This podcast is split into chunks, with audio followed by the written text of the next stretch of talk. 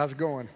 I look better in the dark. I've got I've got one of those faces for radio. I think isn't that what they said? But um, hey, I'm uh, don't clap for that. You know, I'm just, I'm just teasing. I'm really glad you're here. You know, um, most historians don't doubt that Jesus lived on the earth. It's interesting because. Uh, um, every historian that you know of, that's credible will say that, of course, a man named Jesus lived in the first century and he did a lot of incredible things. Where people struggle is the fact that Jesus was God that, that Jesus was God Himself who entered human history in a miraculous way, who uh, you know lived a perfect life, and then went to the cross, dying on the cross, and then raising from the dead, proving that He was God. Now it's uh, interesting as. Uh, as we live in a culture that is growing more and more doubtful about the Jesus as God. But, but you know, Scripture, as it unfolds, we, we are amazed at the story of the cross. And that's why we've been looking at that over the last several weeks. Um, but, you know, it's normal for all of us to struggle with doubts at times.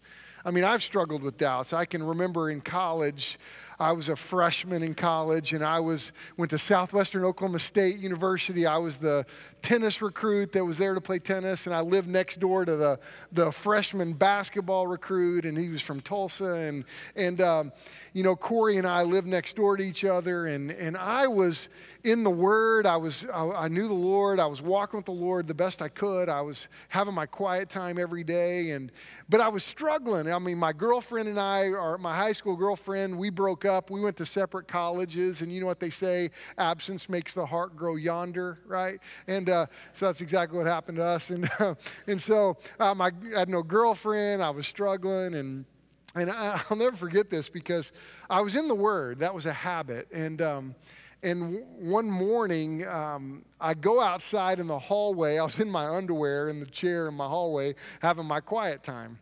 And Corey was just partying it up, man. He was saying all the time to me, man, college is awesome, man. I love it. It's so fun. And man, he and, and as I'm sitting there having my quiet time in my underwear, this girl walks out from Corey's room. I'm like, how you doing?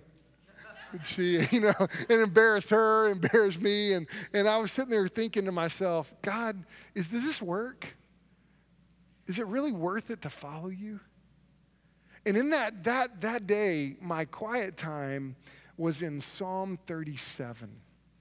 And it says this it says, Do not fret because of evildoers. And it basically says, uh, verses 1 through 5 of Psalm 37 talks about they'll, they'll, they'll they'll wash away like the wind. And he says, if you trust, trust in the Lord, and he will give you the desires of your heart.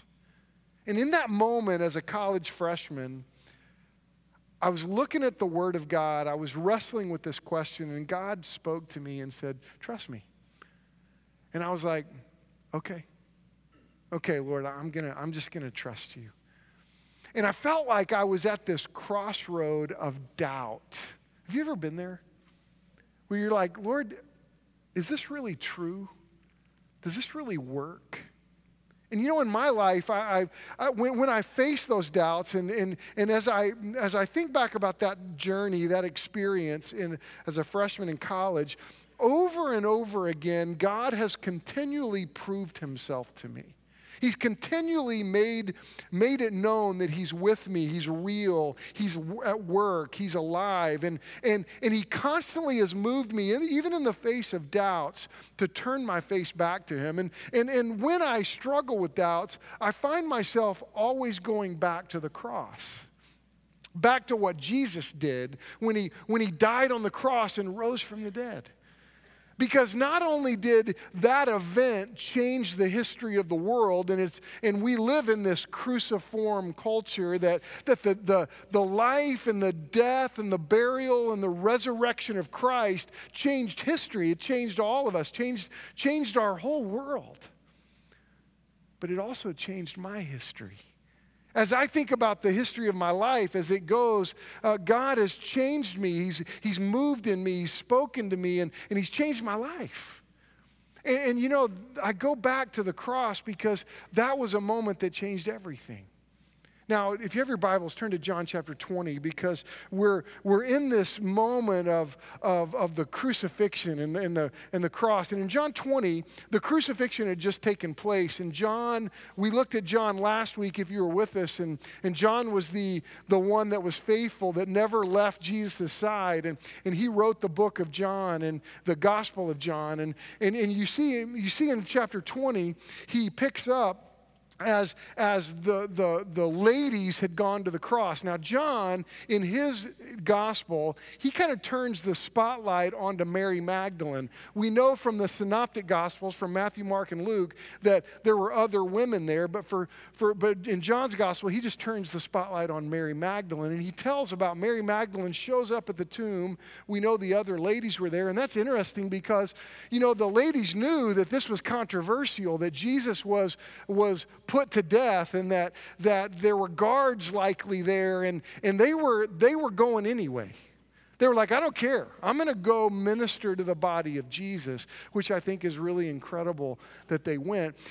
And then John records as Mary walked up to the, to the tomb, she noticed the stones rolled away and his body wasn't there. And she was like, oh, oh my goodness, what is, what is going on and, and, and what, what is happening? And, and she just is, is struggling with this. And, and, and she runs to, to Peter and the apostles, and, and then she goes, Hey, hey, hey, he's gone. His body's gone. And, and if you follow this, it's funny because verse 4, uh, John chapter 20, John writes this and he says, he says, both of them were running, but the other disciple outran Peter and reached the tomb first. I can see Peter going, dude, why'd you have to put that in there? He's like, hey, man, I'm faster than you, and I wanted everybody to know it all through history. And, uh, and, but I, I love John. I think that's really funny. But but Peter and John get there, and, and verse 5 says they, they stooped to look in, and he saw the cloths lying there. They go in, and they're like, there's cloths there. And I think it's interesting. Uh, one of them was folded. I mean, Jesus rose from the dead and he conquered the grave. He's like, I better fold this. I think that's uh, awesome. But he goes on in verse 7. Um, they were, the cloths were there. And I want you to notice verse 8. As, as they're there in the tomb, and, it's, and Jesus has gone, then the other disciple who reached the tomb first also went in and saw and believed. Look at that. John saw the, we, we looked at him last week, he saw the crucifixion, and he, but, but then he, when he walks into the tomb, he's like, yeah, Okay. John gives us insight. He says, verse 9, they did not understand the scripture that he must rise from the dead. Then the disciples went back to their homes. So, so they go back and they're, they're like, okay, what is happening? And John's like, something big's gone on. This is good. This is big. Now, I want us to point something out because I don't want us to miss this as a church. You know that every time God moves in us, it is not uncommon for the Spirit of God to lead us to take steps of faith before he does something supernatural. Okay, see, John sees this and he's like, Yeah, Lord, I believe you. Do you know what happened in our church this year? Our church took this step of faith into the unknown for us. We, we, we, God moved us to start a campus at, in, in Tulsa at Calvary Baptist Church, and, and, we, and we took this step of faith. And, and God moved us, and God was clear as, he, as these things came together. And now we're, uh, we're, we're, we're, in, we're one church in two locations, and we took this step of faith. But I want you to notice something. Right after we took that step of faith, we've been praying for the funding of the mission, right? And, and, and just, just a few weeks after we took that step of faith, we watched God provide over $500,000 in two weeks to complete the funding of the mission. I don't want us to miss that. Because there are many moments in life where God will move you to take a step of faith into the unknown, to trust the Lord into the unknown.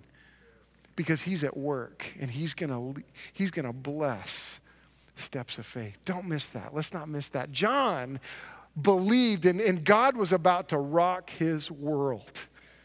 And we see this because um, as they as they went verse 11 talks about the how the story unfolds. Mary and the women stood there weeping and they were crushed. They couldn't understand jesus how could where is he? Where's his body? And all of a sudden jesus appears before them. He stands in front of them and, and they don't recognize him at first. And then jesus said mary. And when he said her name she stopped and she said teacher and he goes, Don't, don't touch me yet, but I want you to go tell my brothers. And so, of course, I mean, I'm telling you, if you would have been there, if you and I would have been there, and we watched Jesus go to the cross, and then we watched him rise from the dead, and he said, Go do something, you'd go, All right, no problem, I'll go do it right now. And that's what the ladies did. They went immediately and told the disciples, they walked in and said, We've seen Jesus. He's alive. And they were like, What? Well, I don't understand. And, and, and they got everybody together. I mean, Peter and John went to their homes. She went and gathered them all. So now we see that they're on, on the evening of the first day of the week, uh, verse 19, that they were, they were behind a locked door. They had gathered together around this locked door, and, and they're, they're together, and all of a sudden, Jesus, locked door was no problem. He comes through the locked door and appears to them. Now, I've heard people say, you know what? It doesn't make sense. Gee, no, no one can go through a locked door. Well, that, that, that's, just, that's just ridiculous. Well, let me tell you something. If, if Jesus can defeat death and conquer the grave, a locked door is not a problem, really. Come on, seriously. And, um, and Jesus appears to them, and you would think that if Jesus appeared to them after what he just went through, he would say, guys, what's up? Why'd you leave me? Why'd you abandon me? But Jesus didn't do that. John tells, them, tells us that when Jesus appeared to them, what does he say? He says, Peace to you. Peace to you. And I love that in spite of our mistakes, in, in spite of our struggles, in spite of the, our failures at times, God brings us peace and he, forgiveness and, and, he, and he does that to the disciples. It transformed them. And, and, and what's interesting is, is verse 22 look at this. And when they had said this when he had said this he, said he said look here's my hands. Here's my side. I want you to see that this is me. And and he stands in front of them and he breathed on them verse 22 and said to them receive the holy spirit. This was the moment that all of them were saved i believe they were like okay I, I, you're god you are the Savior of the world. Here you are. They went to his funeral, they saw his death, and now he's standing in front of them. They received the Holy Spirit in that moment. Then Jesus gives them a foreshadowing of what they were going to do. If you forgive the sins of any, they are forgiven. If you withhold forgiveness from any, it is withheld. He's given them insight into this ministry that they're going to have. They're going to go to the whole world and tell them that forgiveness has come. And then that's where we pick up today in John 20, verse 24.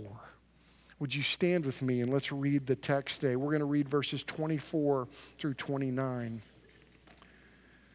Now, Thomas, one of the twelve, called the twin, was not with them when Jesus came. So the other disciples told him, We have seen the Lord. But he said to them, Unless I see the hands, the marks of the nails, place my finger into the marks of the nails, place my hand into his side, I will never believe. Eight days later, his disciples were inside again, and Thomas was with them. Although the doors were locked, they came, Jesus came and stood among them and said, Peace be with you. Then he said to Thomas, Put your finger here and see my hands. Put out your hand and place it in my side. Do not disbelieve, but believe. Thomas answered him, My Lord and my God. And Jesus said to him, Have you believed because you have seen me? Blessed are those who have not seen, yet have believed. And this is the word of the Lord. Thanks. You may be seated. Now, now you know what? Thomas is this guy that gets this bad rap, I think, because, because I, I think Thomas shouldn't be known as doubting Thomas, but, but he should be the guy that, that is known as the one setting the example for how to overcome our doubts. Because Thomas sets an example that we should all follow, and I hope we catch it today. Because if you find yourself in this moment, and it's normal for all of us as, as we, right before Easter, to confront this question is this really true? Is this really true for you? And you may have walked into the door in the door today wondering, is this true? But I want you to notice, I want you to notice what Thomas did. Um, Thomas, first of all, if you have your notes, follow along. Th- Thomas looked for the truth. And if you're doubting today, I want to challenge you to look for the truth. All through Thomas's life, when he's mentioned in Scripture, we see him looking for the truth. And this is why he should set the example, not get a bad rap as doubting Thomas all through history. Because you see this in, in John 14. Remember John 14, 1 through 7. This is famous verse that Jesus was, was teaching the disciples, and, and, and he's talking about heaven. And Jesus says this Let not your hearts be troubled. Believe in God, believe also in me. In my Father's house are many rooms, which is like many dwelling places, many, many uh, mansions, King James says. If it were not so, I would have told you that I go and prepare a place for you. And Jesus said this If I go and prepare a place for you, I will come again and take you to myself, that where I am, there you may be also. Jesus is telling us right there heaven is a real place, that when we die, we're going to go to heaven. Jesus is preparing a place for you. But Thomas, being a one that's looking for the truth, says, Thomas said to him, Lord, we don't know where you're going. How can we know the way? And Jesus uttered that incredibly incredibly important and famous verse when he said, Thomas, I am the way, the truth, and the life, and no one comes to the Father except through me. And then he said, If you have known me, if you had known me, you would have known my Father also. From now on, you do know him and have seen him. Thomas, you've seen him. And in this moment, Thomas is looking for the truth. And I want you to notice verse 24 uh, that when, when, when the disciples were with um, in the upper room, Thomas wasn't there. It says Thomas the twin. He had a twin, he wasn't there. And after they saw Jesus, what they do? They go find Thomas. Thomas, we've seen him. And he's like, you know what? I'm not going to believe unless I see him. I- I'm not going to believe it. There's no way. That's impossible. But you know what's interesting about Thomas? Eight days later, verse 26 says, Eight days later, the disciples were again inside, and Thomas was with them. Look at that. What is Thomas doing? He's looking, he's investigating the truth. He's like, I'm going to go see. And, and then Jesus does it again. He walks in and he says, Peace to you. And, and he does the same thing to Thomas. He, he, twice he's come through a locked door. And Thomas is there. Folks, do you know what we get to do this week? Do you know that we get to see Jesus this week? I, am so excited about the Passion Week experience. After this service, we're going to completely transform this afternoon, this room, and we are going to um, create the Passion Week experience. And it's our prayer that this week, those that we know and we love, people in our city, will come and see what Jesus has done. And it's my prayer that you come and you get to see the, the crown of thorns. You get to walk through the Passion Week experience, walk through the stages of the cross. And then at the end of the stages of the cross, you'll, get to, you'll be confronted with our own sin, your sin, and you'll get to nail a, a nail to the cross. Then you're going to walk out of here, and, and I'm going to get to share, and one of our staff is going to get to share the gospel with people, share how someone can be saved. And then after that, every believer is going to get to go have the Lord's Supper together in an intimate setting. And my prayer for you is that you come and see what Jesus did. But can I challenge you? Don't come by yourself. What I love about the disciples here, they go, We got to go get Thomas. We got to go get him. And they do. They go get him. And you know what? Thomas shows up because he's looking for the truth. If you're doubting today, look for the truth. I, am so grateful for that moment in college as I'm sitting in that dorm room at a crossroad in my life. And I was like, I was looking at the Word of God out of a habit. But in the midst of that habit, um, God spoke to me through His Word. And I'm so grateful. God grabbed my attention. And I looked at him. You know that you're here today. If you're struggling with doubts, this is a moment that God is grabbing your attention and saying, Look at me. Do you know that there are people that we're going to invite after this, this today, this week? I'm gonna, there's going to be some men that I play tennis with that I'm going to invite to come and see what my Savior has done. I want to challenge you if you're doubting, look for the truth. Thomas did that, and it was incredible. Second thing that we see, um, look at verse 27. Jesus is before Thomas. He said, said to Thomas, Put your finger here and see my hands. Put out your hand and place it at my side. And then Jesus said, Do not disbelieve, but believe, Thomas. Don't disbelieve, but believe. And, and one of the things that you see Thomas doing, he, he's like, all right, I'm going to believe you. I, and from this moment on, he believes. You don't hear him saying, okay, well, let me feel it. Let, let, me, let me put my hand there. No, he didn't. He stops and says, my Lord and my God. Do you know what Thomas did? He confronted his doubts. He, he, he, he, he looked at the evidence.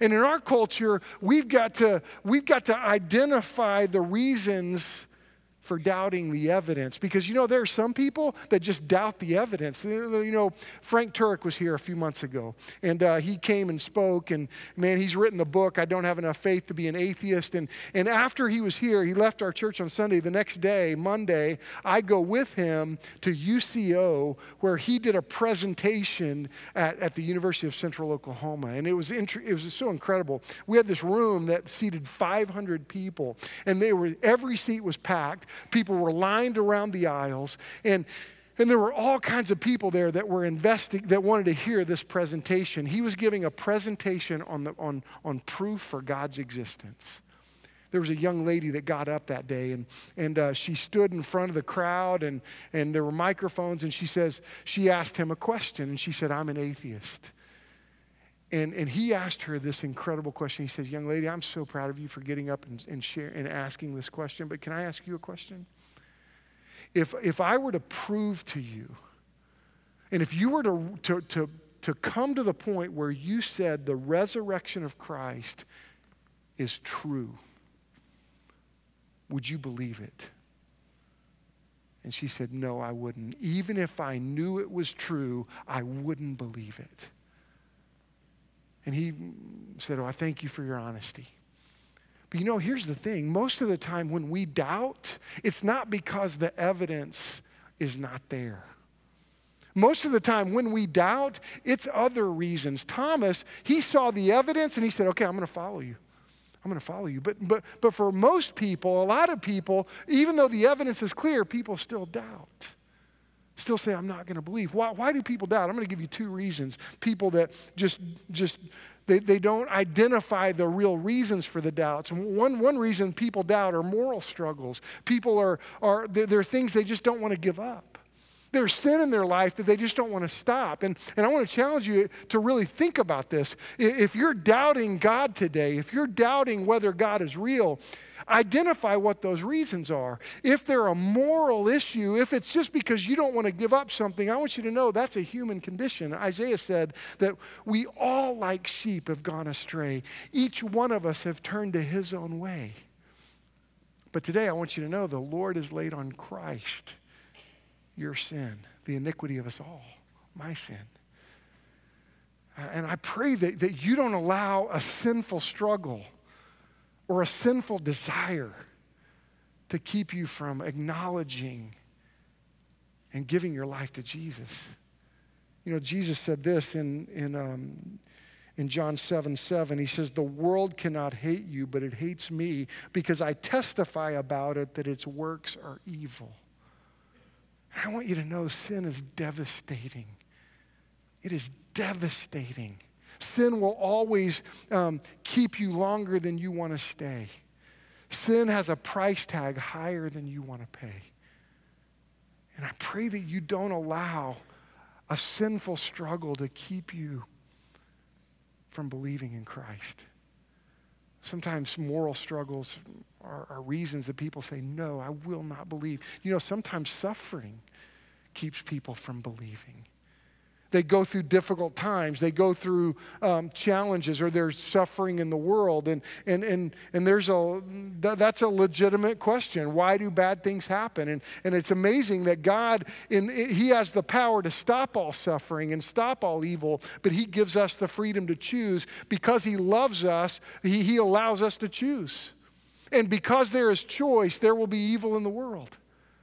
And the truth is, some suffering comes about because of our choices that we make.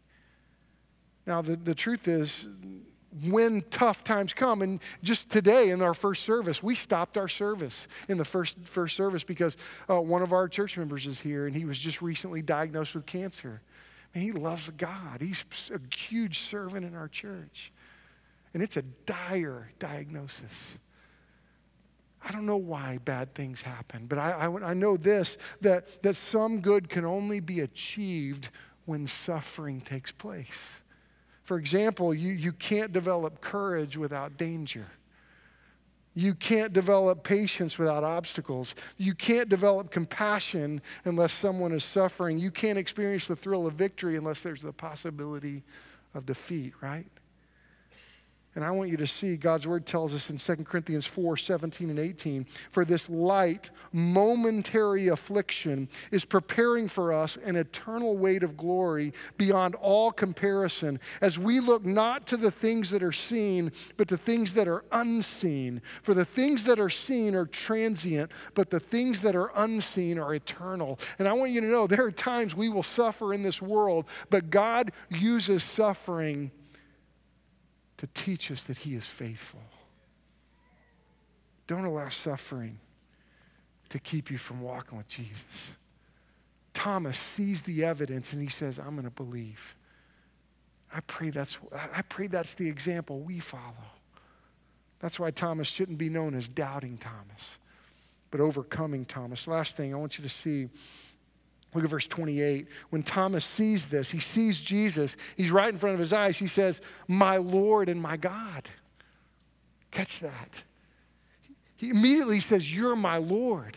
You're my God. What does he do? He, he, he surrenders completely to Jesus. And that's what I pray we do that if we face doubts, when we face struggles, we say, God, I'm going to surrender to you. I'm going to I'm gonna, I'm gonna surrender completely to you. And this is a struggle for, for people all through history. We don't want to surrender to God, we don't want to surrender to his voice. But Thomas sees Jesus and he immediately says, God, I surrender to you. You know what salvation is? It's, it's, it's when, when, when you believe in God, when you trust in God, in Christ for your salvation, you surrender to Him as Lord. First John or Romans 10, 9, and 10. If you confess with your mouth Jesus is Lord, and you believe in your heart that God raised him from the dead, you'll be saved. And I want the world to be saved, to know Christ. That's why Jesus came. And, and that, that involves surrender.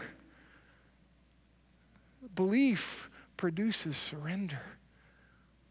That's what it does. What does that look like?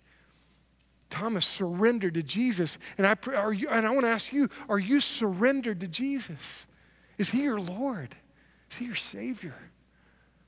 What does that look like? Surrender looks like this it, you live with your mind and will on Christ, it, it impacts the way you live.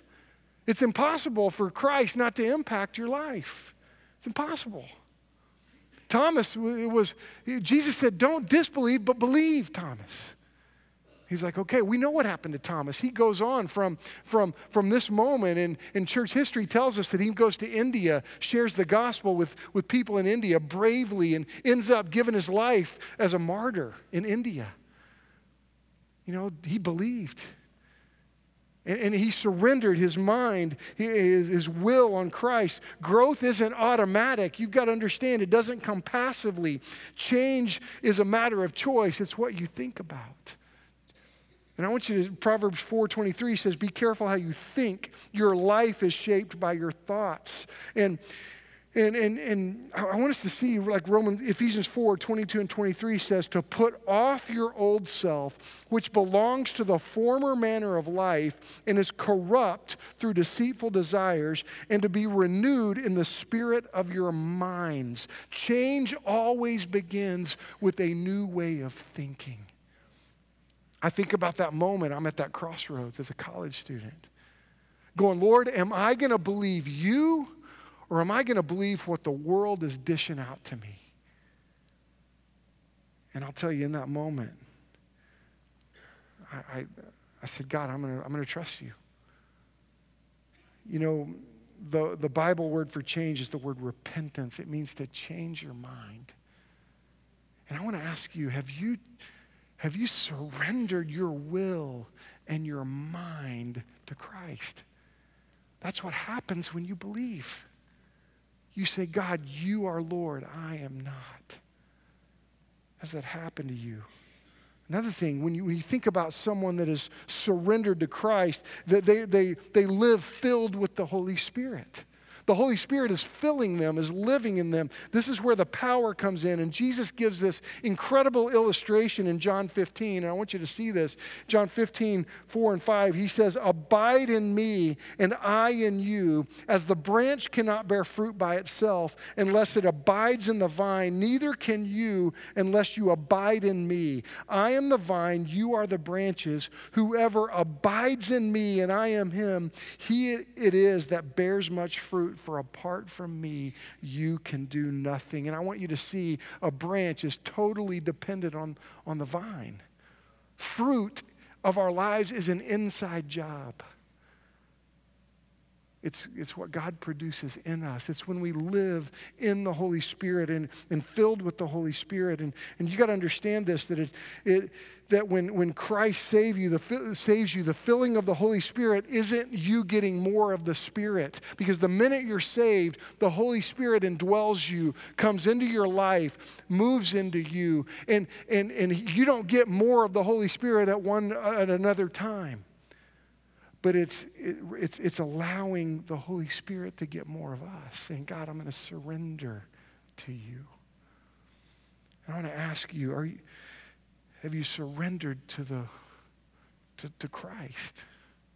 Is he your Lord? Man, I pray you that's where you are. Third thing, if you're, if you're going to be know Christ as Lord, surrender as Lord, respond biblically to every circumstance and challenge. And this is the call for us that we're to respond biblically to the challenges we face. It's like Romans 5, 3 through 5 says this not only that, not only that, but we rejoice in our sufferings, knowing that suffering produces endurance, and endurance produces character, and character produces hope, and hope does not put us to shame because God's love has been poured into our hearts through the Holy Spirit who has been been given us. And the Christian life is a one time event in the fact that there comes a moment for all of us where we were justified. We were made just like we never sinned. And I pray that's happened to you today. And if that hasn't, you could come today and, and be made just like you never sinned. But you also need to understand the Christian life is a process of growing up in our faith. And this is why we've got to grow and become mature to, for God to produce this Christ like character in us. And I want you to see what Thomas said. Look at verse 29. Jesus said to him, Have you believed because you've seen me? Blessed are those who have not seen and yet believed. Now, now I want us to want us to catch this. Jesus is opening the door, giving us some insight here in, into something miraculous. He, he said to Thomas, Okay, look, here I stood before you now, and, and I've shown you my hands, I've shown you my side, and, and you believe because you've seen, right? And Thomas is like, Yes. But then Jesus says, Blessed are those who believe, yet they haven't seen.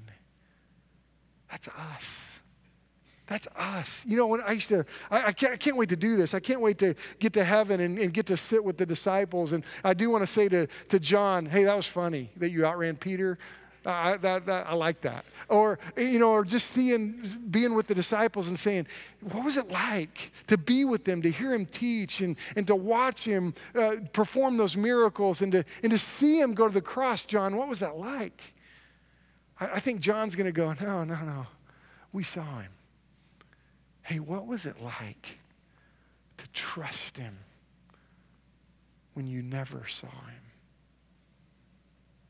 I mean, I think about, like in our first service today, sitting right here are the Richmonds, who I sat with as their son went to be with Jesus.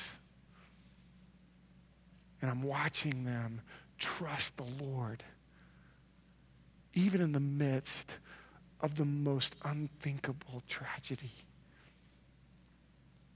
You know what? The Bible says, blessed are us because we've believed in Jesus even though we haven't seen him with these eyes. I don't want you to miss the blessing of God because you're doubting. I pray that we can learn from Thomas today.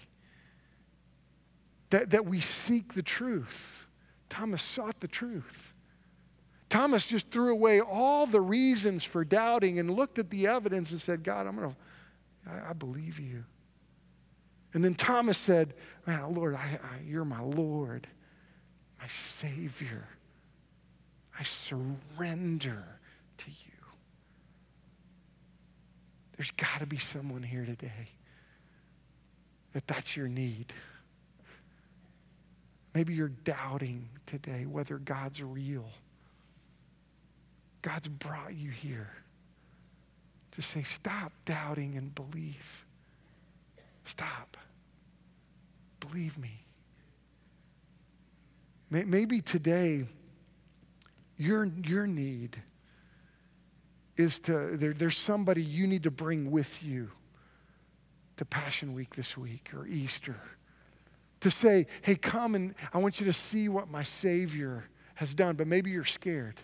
Maybe you're nervous about, about asking them or inviting them. I want to challenge you to maybe get on your knees. Come get on your knees and say, God, would you give me the boldness to speak up, to talk to my friends, talk to my family member. Maybe today you're facing one of the dark times in your life and you're, you're going, Lord, are you there? I want you to know He is. Would you turn to him? Look to him today. You know, we're going to, have our invitation, Joe's going to come out and we're going to sing a song. And um, we're going to prepare to respond. Because every time God speaks, I believe we're called to respond. And, and, and the best thing we can all do as, as human beings is, is that when we hear God's voice and He moves us, that, that we just move. Okay, I'm going to move, Lord. I'm going to follow you. That's a practice you'll never regret.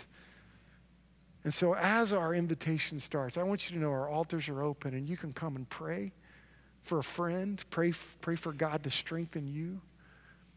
Maybe you need to come and trust Christ as your Savior.